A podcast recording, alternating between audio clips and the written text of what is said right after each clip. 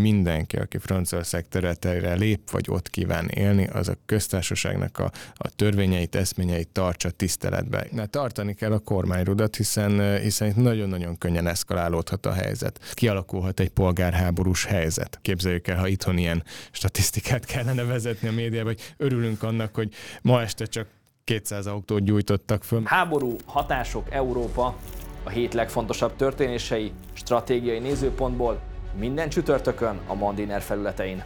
Folyamatosan frissülő tartalmainkért iratkozzanak fel a csatornánkra, Nagyon nagy tisztelettel és szeretettel köszöntöm a Mandiner Stratéga nézőit és hallgatóit, én Póca István vagyok. Mai vendégem pedig Gátákos Bence, a Danube Institute külkapcsolati vezetője, az NK kutatója. Szervusz, köszöntelek, és köszönöm szépen, hogy elfogadtad a meghívásomat. Szervusz, köszöntöm a kedves nézőket, hallgatókat is, és én is köszönöm a meghívást. És hát amiről beszélgetünk, azok a francia zavargások, vagy a franciaországi zavargások. Kezdjük talán azzal, hogy mi történik tulajdonképpen, mert zavargások azok elég gyakran vannak Franciaországban. Most miért történik ez az egész? A rendőrök igazoltattak néhány nappal ezelőtt egy gépjárművet, és a gépjármű sofőrjét felszólították arra, hogy ne haladjon tovább, mégis tovább akart haladni, és akkor lelőtték és halálos sérülést okoztak ezzel a gépjármű vezetőjének, aki egy francia fiatal ember volt, külvárosban lakó, tehát ez egy mindig egy hátrányosabb helyzetet feltételez, egy migrációs hátteret, vagy egy több generációra visszanyúló migrációs hátteret. Valóban bevándorló hátterű volt? Igen, és emiatt természetesen egy általános jelenségé nőtte ki magát a kérdés, tehát sokan értékelték úgy, hogy a francia rendőrségben valamiféle rasszizmus uralkodik, és ez a rendőri túlkapás, ez a feltételezett rendőri túlkapás, ez egy általános jelenség, és emiatt törtek ki lázongások Franciaországba. Tehát azt kell tudni, hogy most két oldal áll szemben egymással, hogy a sarkítani próbáljuk. Ugye van a, a francia állam, a francia állami, állami erő, erők, és ugye a, a francia, hogy is mondjam, a többségi lakosság, és ugye van a bevándorló hátterű lakosság, aki kirekesztve érzi magát, és ugye ez ugye a rendőrök túlságosan brutálisan lépnek fel ellene. A francia lakosság természetesen ez most egy sarkítás, mert sokféle nézőpont van, de a, a, ez a két olvasat egyrészt a, a bevándorló hátterűek azt mondják, hogy ö, diszkriminálják őket, és ez a rendőri túlkapás is ez bizonyítja, és ez már az utolsó csepp volt a pohárban, míg a, azok, akik pedig a francia többségi társadalmat képviselik, vagy annak a nevében szólalnak fel, azt mondják, hogy nagyon sok az erőszakos cselekmény, és valamiféle rendet kell teremteni Franciaországban, azzal együtt, hogy mindenki elítéli ezt a nagyon szomorú rendőri túlkapást, mert, mert itt azért, hogyha megnézzük a videót, ez a gyanú erőteljesen megállja a helyét, és a francia ügyészség is olyan közleményt adott ki, hogy az intézkedő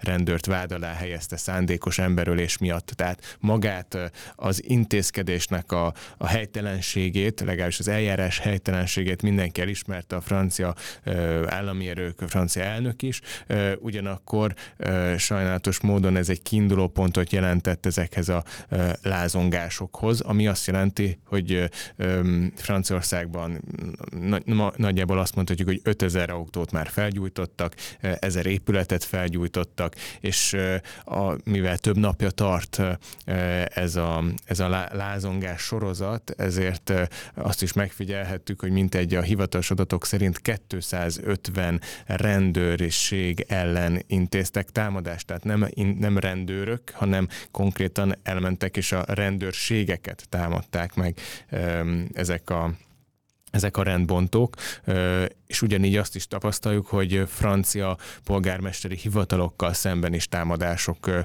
vannak, és francia polgármesterekkel szemben is. Volt olyan polgármester, amelynek a családját érték súlyos sérülések, hiszen megtámadták őket az otthonukban. Ezért mondom azt, hogy sajnos eszkalálódott a helyzet, és ez azt jelenti, hogy volt egy kiinduló pont, egy gyakorlatilag egy, egy ürügy, ugye ez az intézkedés, amit Pontosan említettem. ezt akartam kérdezni, hogy ez azt mondtad, hogy emiatt indult, de nem lehet, hogy keresték az okot, hogy amelyben várták azokat, ami miatt el lehet indítani egyet, mert a Franciaországban elég gyakran megtörténnek ezek az események, és ott egy pici szikra már be tudja lobbantani. Pontosan erről van szó, hogy egy puskaporos hordó helyzetéhez lehet hasonlítani Franciaország helyzetét, amely gyakorlatilag a társadalmi feszültségekre vezethető vissza.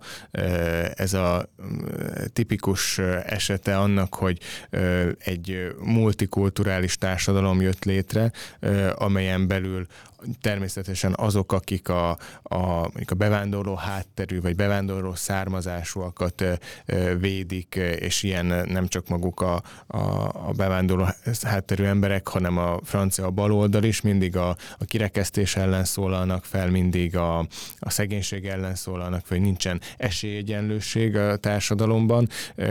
Ez az egyik lefestése a történetnek, a, a másik narratíva pedig az pedig az, hogy nem eléggé biztosított a közbiztonság Franciaországban, és gyakorlatilag gettósodás jött létre, szegregáció, de ez nem a feltétlenül a hatóságoknak a problémája, hanem ennek az egész migrációs jelenségnek, amelyen már évtizedekre húzódik. De nem csak a migrációs, migráció hajtja nem ezeket az erőszakos cselekményeket, mert láttunk olyan uh, nem migrációs hátterűekhez kötődő uh, erőszakos eseményeket vagy tüntetéseket, amik hát szintén ezért elég erős képeket eredményeztek. Igen, ezek a sárga mellényes tüntetések, amelyekre gondolsz 2018-ban, ez pedig ugye a társadalmi más jellegű elégedetlenségre, szegénységre, vagy életmódbeli változásokra, az elit és a, a nép összecsapására vezethető vissza, de ez megint egy sarkított megfogalmazás, hiszen jó kérdés, hogy ki az elit és ki a nép, hát természetesen nem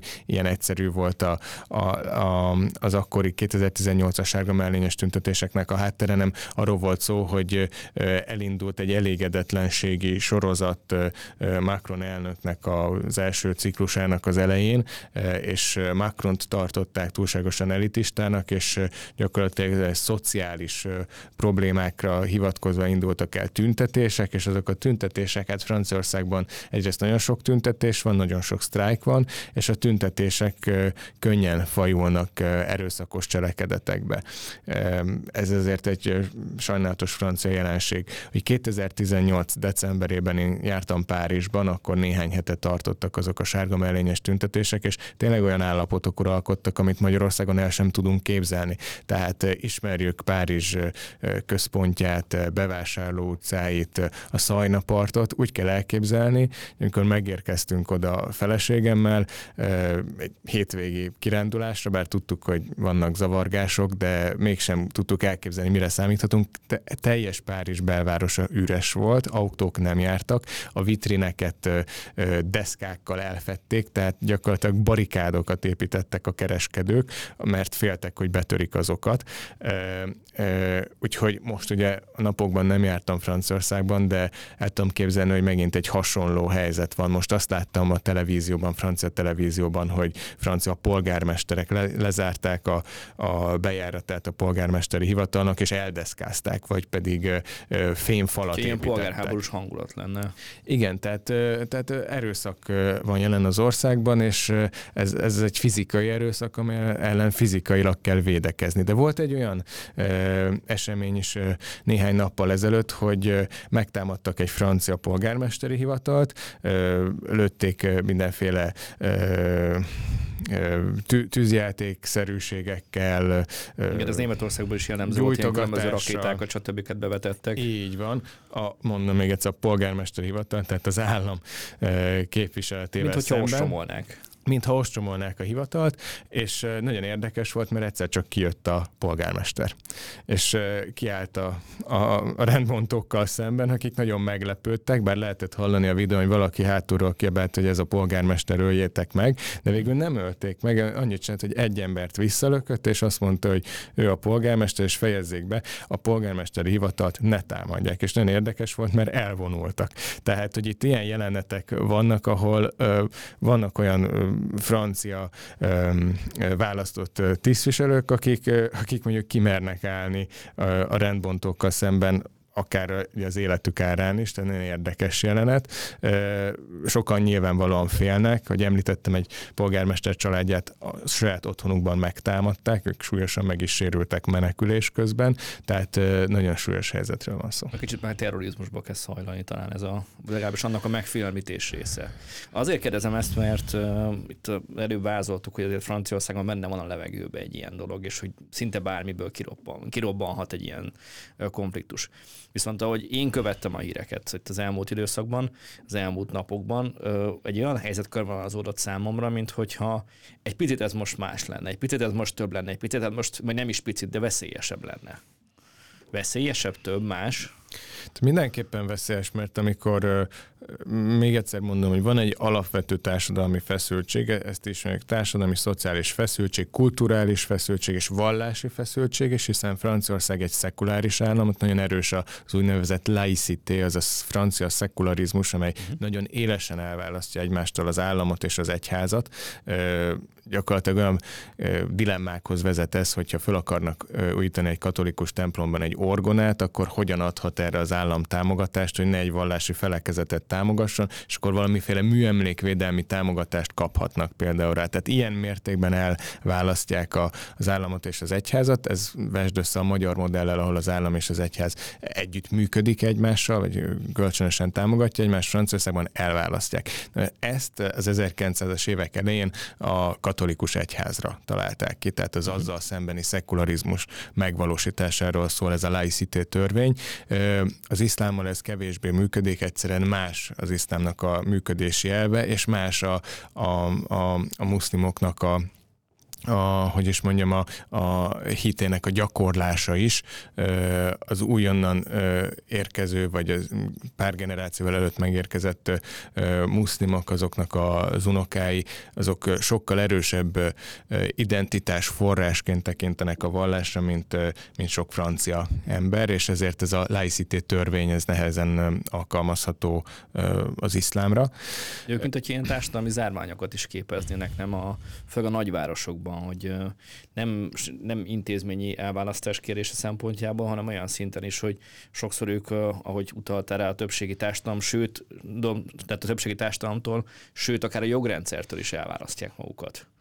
És azt mondják, hogy rájuk más szabályok, vagy azt gondolják, hogy más szabályok vonatkoznak, mint Franciaországra. Hát erre lehetnek próbálkozások, nyilván van a jobb oldal, vagy markánsabb jobb oldal, esetleg szélső jobb oldal, az sokkal többször rámutat az ilyen jellegű jelenségekre, hogy nógózónák jönnek létre, valahol nem a francia államnak a törvényei működnek, ezt közös szóval úgy lehet fogalmazni, hogy a francia köztársaság eh, eszményei nem érvényesülnek, vagy a francia köztársaságnak a tisztelete nem érvényesül. Ez a, nem, nem, sokszor nem a nemzetre hivatkoznak Franciaországban, azt mondják, hogy a, a közös pont az a köztársaság, a republik, és most is azt mondják, hogy akik megtámadják a polgármestereket, akik megtámadják a közhivatalokat, azok eh, a köztársaság eh, ellen lépnek fel, mert ez az a közös nevező, vagy ez az a közös nevező, amire mindenféle kulturális különbségen túl az asszimilációban bízva a franciák megkövetelik, hogy mindenki, aki Franciaország területeire lép, vagy ott kíván élni, az a köztársaságnak a,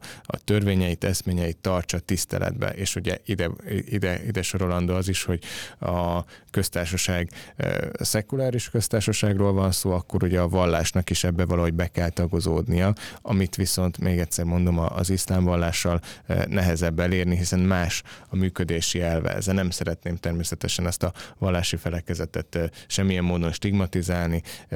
Én is ismerek természetesen muszlim embereket, tehát nem, nem lehet semmit általánosítani, de ez a, ez a kulturális feszültség akkor is jelen van Franciaországban, kulturális társadalmi feszültség, ne, súlyos szociális problémákkal terhelve, szegregáció, gettósodás.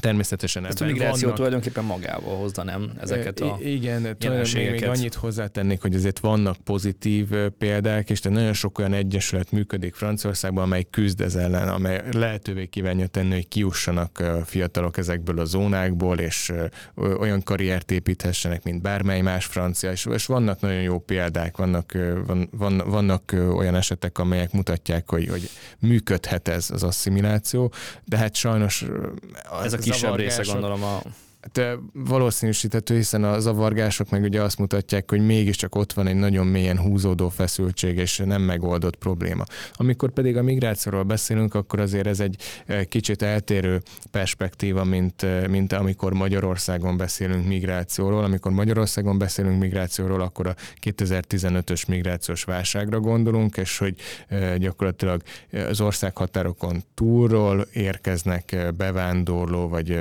menedékkérő kérő tömegek. Ugye számunkra ez, a, ez, a, ez, ez jelenti a bevándorlás, és mi azt mondjuk, hogy meg kell őket szűrni, meg kell nézni, ki jogosult a belépésre, ki nem, meg kell nézni az országnak mi a befogadó kapacitása, hogy tudnak munkát kapni, legális bevándorlás, illegális bevándorlás, tehát nálunk ez a kérdés. Franciaországban pedig évtizedekre és a gyarmati múltra visszavezethetően egy társadalmi adottság ez a multikulturális társadalom, és ezért nem csak arról van szó, hogy évente ez meg sem kérdőjeleződik, nem? még, hanem hogy korábban a korábban Franciaországban letelepedettek miatt ez egy, egy jelenlévő jelenség Franciaországban. ez meg sem kérdőjeleződik akkor, hogy ez működik, ez egy modell, és hogy ennek kell megfelelni. Mármint ami... A multikulturális társadalom. Hát pontosan, hogy megkérdőjeleződik, mert az ilyen esetek, vagy akár a terrorcselekmények, vagy pedig az is, hogy az ilyen esetek alatt azt értem, hogy egyrészt a a rendőri túlkapás, vagy pedig a, a lázongások azt mutatják, hogy valami nem működik, valami nagyon nincs rendjén, hiszen hogyha ekkora a feszültség és ekkora az agresszió az országban, akkor ez egy letagadhatatlan probléma. A megoldási javaslatok eltérőek. Tehát itt még egyszer mondom, a baloldal, vagy a radikális baloldal nagyon bevándorló párti, nekik ugye a szavazóbázisokhoz is tartoznak a bevándorlók, vagy a bevándorló hátterűek. Itt még egyszer mondom, francia állampolgárokról van szó, tehát nem szeretnék ezzel stigmatizálni, de most azért, hogy értsük a jelenséget, ezért, ezért ezt ki kell mondani, hogy bevándorló hátterű franciák egykori gyarmatbirodalmakról az ő leszármazottjaik nak az integrációja a francia társadalomba nehézségekbe ütközik. És akkor ezzel szemben áll a jobb oldal, radikális jobb oldal, vagy egyesek által szélső jobb oldalnak nevezett jobb oldal? Igen, a jobb oldal azt mondja, és volt francia miniszterek is megfordultak elég sűrűn az elmúlt napokban a francia televízióban, miniszterelnökök is, és a jobboldaliak azok kimerik mondani, hogy azért itt egy erős kezűségre van szükség. Tehát ez a klasszikus csapdahelyzet áll fent, hogyha ha egy rendbontó, vagy, vagy gyakorlatilag bűncselekményt elkövető, de mégis bevándorló hátterű személyel szemben intézkednek, akkor ugye egyrészt az egyik olvasat, hogy hát akkor ebben a társadalmi rétegben talán jobban jelen van ez a, jobban jelen van a, a hajlam a, a bűn, bűnelkövetésre, nem, a, nem, a, nem úgy hajlam, mint hanem gyakorlatilag a társadalmi pozíciókból adódóan, gettósodásból Nem egy ilyen genetikai hajlamra kell gondolni. Nem arról beszélek, hanem hogy, hogy, hogy statisztikailag több az ahhoz a társadalmi réteghez tartozó bűnelkövető, és akkor hát az által elmondottak valamit... miatt is a belső feszültségek. Igen, és akkor, a, és akkor azt lehet mondani, hogy a bevándorlás, a bevándorlás jobb oldal szempontjából a bevándorlás az egy problémát okoz, és ott a bevándorlókkal szemben is meg kell követelni, leszármazottaikkal szemben is meg kell követelni, hogy a francia államnak a törvényei érvényesülhessenek. Ez a jobboldali diskurzus, hogy ezt tiszteletben kell tartaniuk. Aki Franciaországba érkezik, érkezett, vagy a szülei érkeztek, tartsák mind tiszteletbe a francia törvényeket. Bocsánat, Ez a, jobb a baloldal ezt nem gondolja? A baloldal pedig arra helyezi a hangsúlyt, és elmondja egy mondatba, hogy természetesen tiszteletben kell tartani a, a, köztársaságot. a köztársaságot, de azt is mondják, hogy a probléma, a problémát nem erős kezűséggel lehet orvosolni, nem ez a lényeg, hanem az, hogy a, a francia társadalomnak kell, a többségi társadalomnak változtatni a mentalitásán, és befogadóbbnak kell lennie. Tehát ez a kettő nézőpont ütközik, minden vita erre vezethető vissza, de a francia többségi társadalom nevében beszélő jobb oldal például erre azt mondja, hogy már olyan abszurd helyzetek fordulnak elő, hogyha ha e, van egy bevándorló hátterű bűnelkövető, és, és kimondják, hogy elkövette azt a bűnt, letartóztatják, a végén még a, az, akik az állam nevében eljárnak, őket vádolják meg akár rasszizmussal, tehát hogy nem lehet kimondani bizonyos jelenségeket, és erre hívják fel a figyelmet, hogy, hogy nagyon sok tabu téma van, nagyon, nagyon érzékeny kérdés a bevándorlás kérdése, és hogyha valaki erről beszél, akkor, akkor, akkor könnyen eshet a, politikailag korrektnek az áldozatául, és könnyen elmosódik akkor a határvonal. Tehát hogyha van egy De azért markáns jobboldali így... megszólaló, az könnyen a szélsőséges kategóriába sorolják csak azért, mert felszólal a bevándorlás. Pont azt akartam kezdeni, viszont nagyon nehéz ellen. őszintén beszélni a problémákról.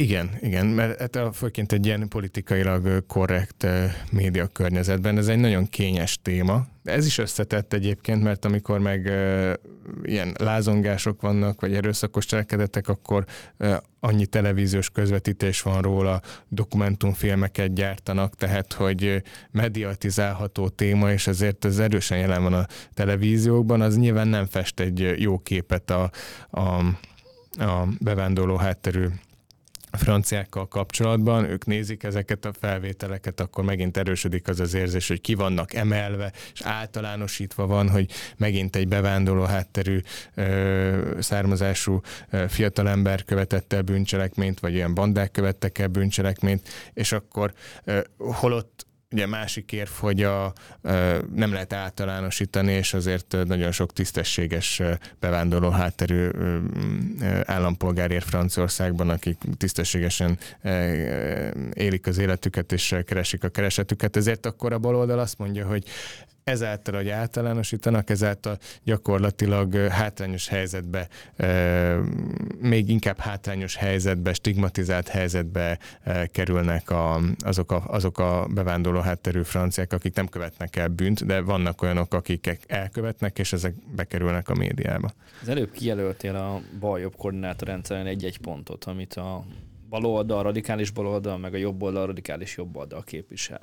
Macron, francia elnök, ezen a koordin- ebben a koordinátorrendszerben hol helyezkedik el? Mint mindig középen próbál elhelyezkedni, tehát ez a, a, a, ugye azt szokták mondani a francia, hogy új me embere, azaz az igen, de. Tehát, hogy ö, ö, valamit mondunk, de rögtön árnyaljuk is. Ez egy tehát nemet nem mond. Dialektika, igen, uh-huh. tehát nemet nem mond, de igen, de. Tehát, hogy mind, mindig, mindig van egy árnyalása a helyzetnek. Itt nyilvánvalóan ő francia elnökként egyrészt elítélte ezt a rendőri intézkedést, amely, hogy ilyen megtörténhetett, és tiszteletet fejezte ki az elhunyt családjának.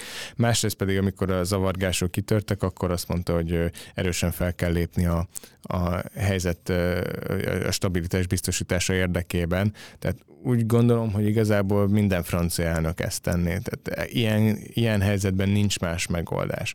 Most, ez, Most mint hogy hogyha határozottabban is lépett volna, vagy lépne föl. Igen, ami a magyar sajtóban például, vagy igen. a angol nyelvű sajtóban láttam átszivárogni, hát, mint korábban. Mert tartani kell a kormányrudat, hiszen, hiszen itt nagyon-nagyon könnyen eszkalálódhat a helyzet 2018-ban is keményen lépett föl a sárga mellényes tüntetések esetén, viszont azért azt is próbálta mutatni, hogy hajlandó arra a párbeszédre, megérteni a társadalmi feszültségeket, elment gyárakba, beszélt munkásokkal, aztán egy turnéba kezdett, különböző francia megyékben, megyeszékhelyeken járt, és ott egy ilyen állampolgári vitafórumot tartott, tehát egy egészen spektakuláris is sorozatot mutatott be az elnök, ahol maga elment rengeteg ember állampolgári konzultációkra. Tehát Macron ott is ugye egyrészt biztosította az állami rend fenntartását, másrészt pedig elment találkozni a franciákkal. Tehát ez egy, azért ez egy összetett megoldásrendszer. 2018-ban, és 2023-ban azt látjuk, hogy hát szintén a francia rend fenntartása érdekében keményen lép föl. Hogy ezt illusztráljuk néhány számmal, 45 ezer rendőr van jelenleg Franciaország utcáin, ez fele az egész rendőrségi kapacitásnak. Ez egy nagyon nagy számot jelent jelent százalékban, tehát ez egy nagyon jelentős készültséget jelent, ez ki is emelik, és bár a francia statisztikák szerint az elmúlt napokban csökkent a felgyújtott autók és épületek száma, érdekes, ugye, hogy megint csak egy pillanatra visszatérve Magyarországra, hogy képzeljük el, ha itthon ilyen statisztikát kellene vezetni a médiában, hogy örülünk annak, hogy ma este csak 200 autót gyújtottak föl, mert az már nem 300, de természetesen nem szeretnék viccelni ezen a kérdésen, de ez a francia helyzet, ez hogy a, a sajtóban ott. mutatják, hogy javul a helyzet, hiszen ma már kevesebb autót gyújtottak föl, ma már kevesebb épületet, ma már kevesebb rendőrt támadtak meg, ma már kevesebb intézkedés történt, tehát, de azok még mindig nagyon sok, vagy magas számok abszolút értékben, és bár ezek a számok most az elmúlt pár napban elkezdtek csökkenni, a, mégis a rendőri jelenlétet fokozott szinten tartják Franciaországban, tehát egyelőre még nem követte le a arányosságban a, a, az állami intézkedés ezt a csökkenő tendenciát, mert félnek attól, hogy ugye parás helyzet van, és nehogy újra, újonnan lángra kapjon. Hát gondoljunk csak bele, hogyha ha ha nem csak megtámadják, hanem sikerült volna mondjuk megölni annak a polgármesternek a családját, tehát akkor még nagyobb felháborodás lett volna Franciaországban, és akkor miféle összecsapások alakulhattak volna ki. Tehát itt elég bármilyen helyzet, ahogy ennek a, bevándorló hátterű fiatalnak a, a, a halála is bekövetkezett, és kipattintott, kipattinthatott egy ilyen ö, lázongos helyzetet, ugyanúgy, hogyha ha a lázongók közül valakik a többségi társadalomhoz tartozó, vagy az állami erőkhez tartozó franciával szemben követnek el súlyos bűncselekményt, ez mind-mind okot ad arra, hogy eszkalálódjon a feszültség, tehát kialakulhat egy polgárháborús helyzet és ilyen szempontból a Franciaország nagyon borotva élen táncol. Én úgy gondolom, hogy a, a jó megoldás, és te is utaltál erre, az csak az lehet, hogyha erről a dolog, dologról nyíltan beszélnek. Tehát tabuk nélkül kell beszélni, és úgy látom, hogy, hogy a francia jobb oldal igyekszik ezt elősegíteni, mert, Éppen mert ezt akartam mondják, kérdezni. Nem, nem tolerálható az a helyzet, hogy tegnap is azt mondta például Jean-François Copé, vezető republikánus politikus, hogy tehát ezt a helyzetet, ezt, ezt nem lehet a szőnyeg alá söpörni egyszerűen. Ki kell beszélni, és nincsenek jó megoldási mechanizmusok kidolgozva. Rengeteg mindent tesznek lokálisan azért, hogy a bevándorló hátterűeknek az asszimilációt elősegítsék, tehát nem igaz az, hogy nem foglalkozik ezzel a francia társadalom, igenis foglalkozik, nagyon sok egyesület van, de állami politikák vannak erre, regionális és helyi, községi, közösségi szintű politikák, tehát rengeteg akcióterv van, ezeket végre is hajtják, csak még e, nem elegendők, még nem tudják ezek, kezelni ezt, a, ezt az összetett jelenséget. Éppen ezt szerettem volna megkérdezni, hogy hírekből arra lehet következtetni, hogyha mint hogyha egy, a társadalomban egy ilyen eltolódás indult volna a jobb oldal irányába, de ez nem feltétlenül jelenik meg a politikában vagy a szavazatokban, ha jól értékelem, mert ugye Macron, nem mondom, hogy simán, de azért mégiscsak behúzta ezt a második ciklust. Hát, azzal együtt, hogy a francia jobb oldal, illetve a Marine Le Pen vezette markáns a francia jobb oldal, az látványosan megerősödött az elmúlt években elég csak megnézni, hogy mekkora arányban kerültek be a nemzetgyűlésbe, ahol ők valós alternatívák, vagy ilyen örök másodikok? Szerintem egyre inkább abban az, irány, abban az irányba haladunk, hogy valós alternatívák legyenek.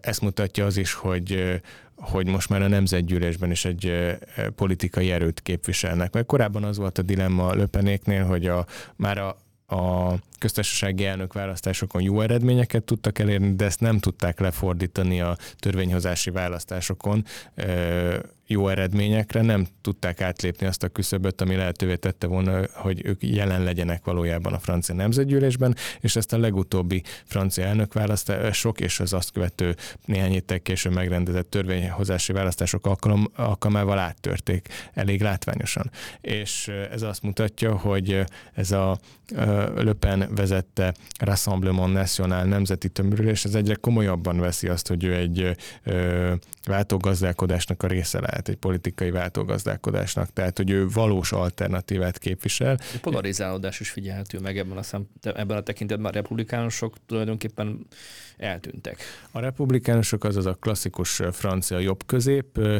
visszaszorult, nem tűntek el, de, de visszaszorulóban vannak. Ugye korábban azt lehetett mondani hogy Franciaországban, hogy bár nagyon sok párt létezett, nagyon sok politikai összetett volt a kép, de mégiscsak volt egy jobb közép és egy szocialista párt. Hát két, két nagy pártot meg lehetett különböztetni.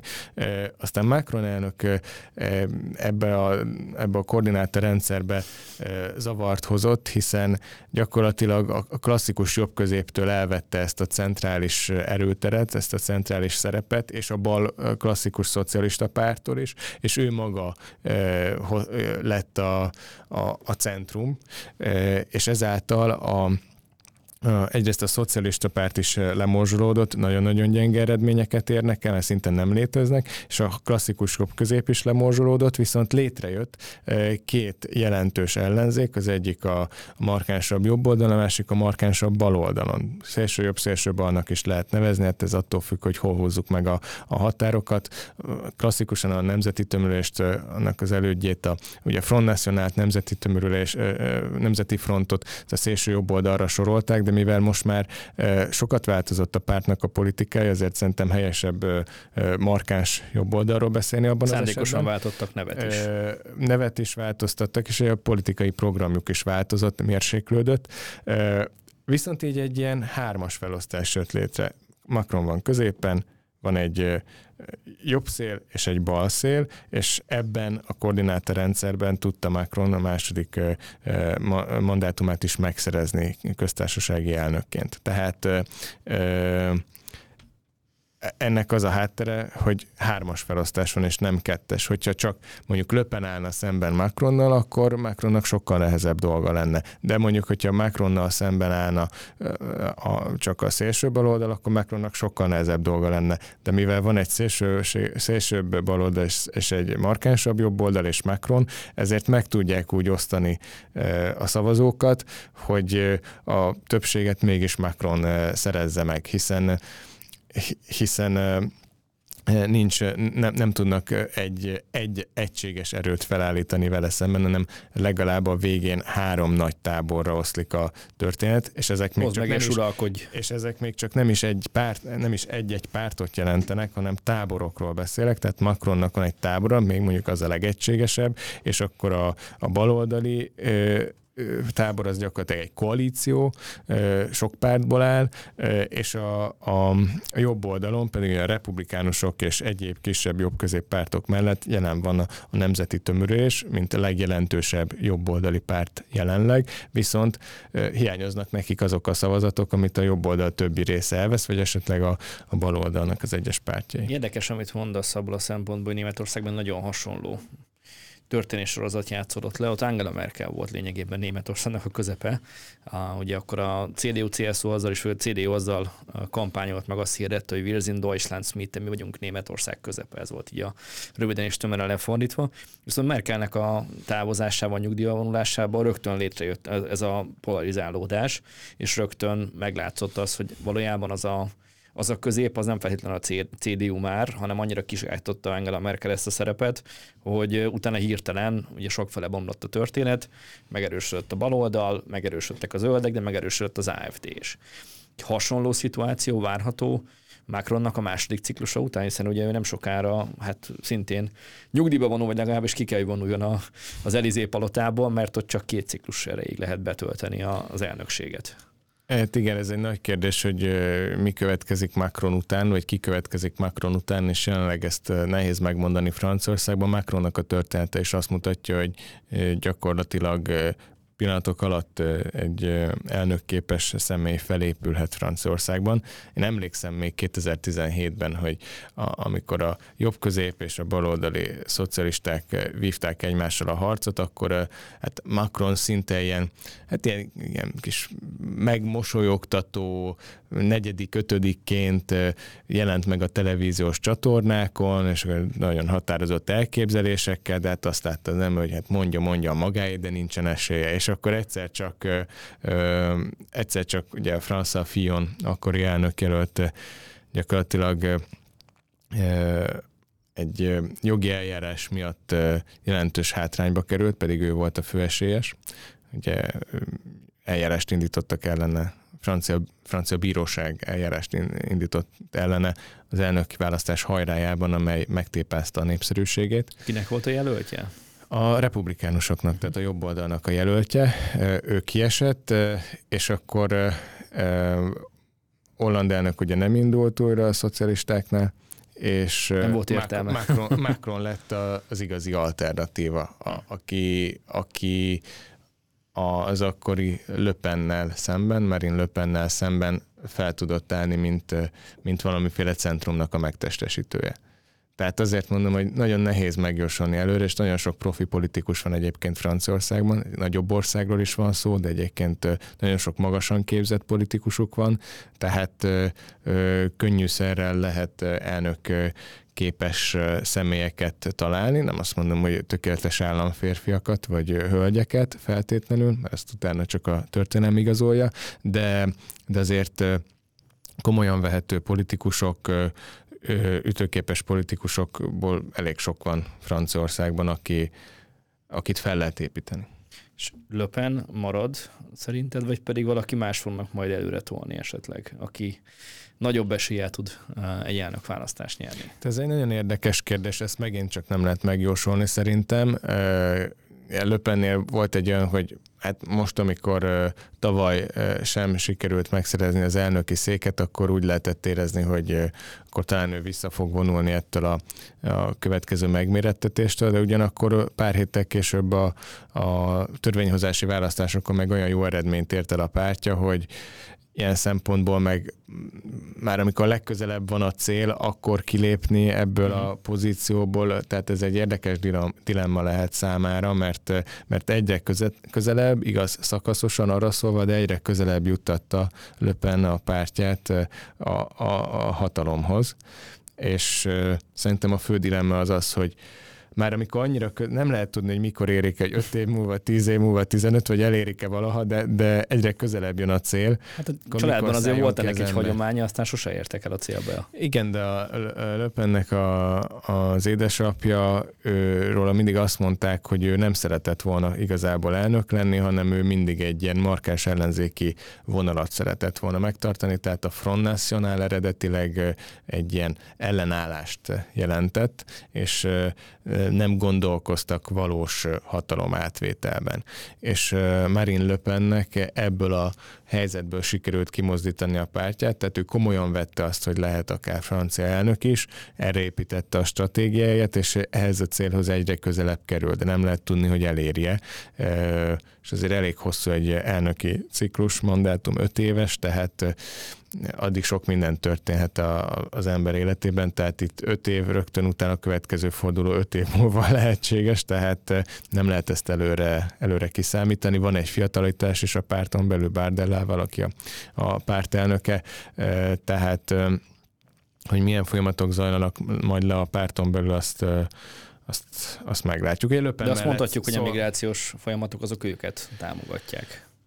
Hát, Meg az ilyen erőszakos cselekmények olyan szempontból, hogy klasszikusan ugye löpenék azok, akik a legmarkánsabban mondják ki azt, hogy milyen problémák vannak a multikulturális társadalommal, és a legradikálisabb megoldásokat ők javasolják, tehát ők nem félnek a politikailag korrektől.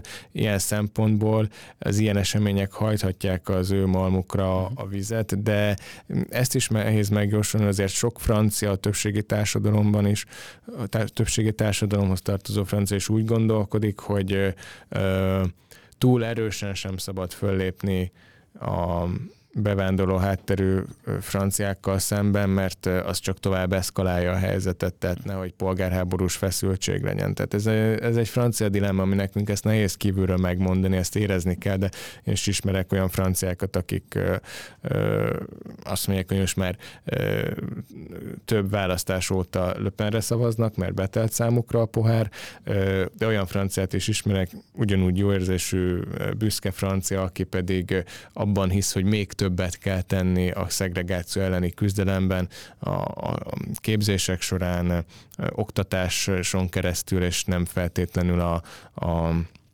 az állami erőszak, erőszakot, legitim erőszak alkalmazást kell, kell használni. Tehát a megoldásokban azért vannak, vannak eltérések. Szóval nagyon nehéz helyzet ez, ami Franciaországban van, de ez biztos, hogy a, a diagnosztika az az, és ezt érdemes leszűrni Magyarországnak konklúzióként, hogy a multikulturális társadalom az feszültségekkel, az ilyen típusú multikulturális társadalom mindenképpen feszültségekkel. A bevándorlással óhatatlan, még a lehető legjobb szándékkal kezeli bármely kormányzat, és létrejönnek ilyen feszültségek. A kulturális különbségek miatt ez, ez nagyon, tehát ez, ez nem csak a kulturális, nem azt jelenti, hogy ki milyen színházba szeret járni, és milyen színdarabot nézni, nem nagyon mély eltérések vannak, és amikor kialakul egy ilyen ellentét, hogy a, a, régóta az országban évszázadokra visszavezethetően ott élő európai franciák és a,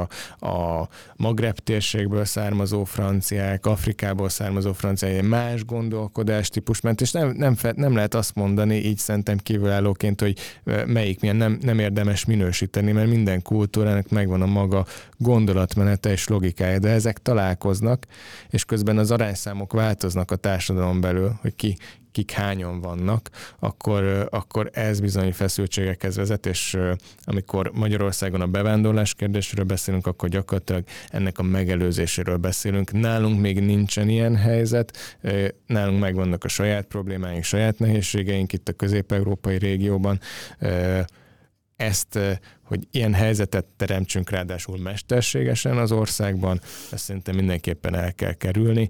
Erről szólnak az Európai Uniós bevándorlási viták. Franciaország más helyzetben van, hiszen egy gyarmati múlttal rendelkezik, és a, a, a, a probléma gyökere az oda is vezethető vissza fontos tanulság volt szerintem, hogy a végére Gát Ákos Bence nagyon szépen köszönöm a beszélgetést, és köszönöm szépen a Mandiner nézőinek és hallgatóinak, hogy követtek, hallgattak bennünket, kövessenek és hallgassanak bennünket továbbra is. Viszont látásra, viszont hallásra. Köszönöm szépen a meghívást. Ha tetszett a videónk, iratkozzanak fel a csatornánkra és kövessék a Mandinert minden lehetséges fórumon.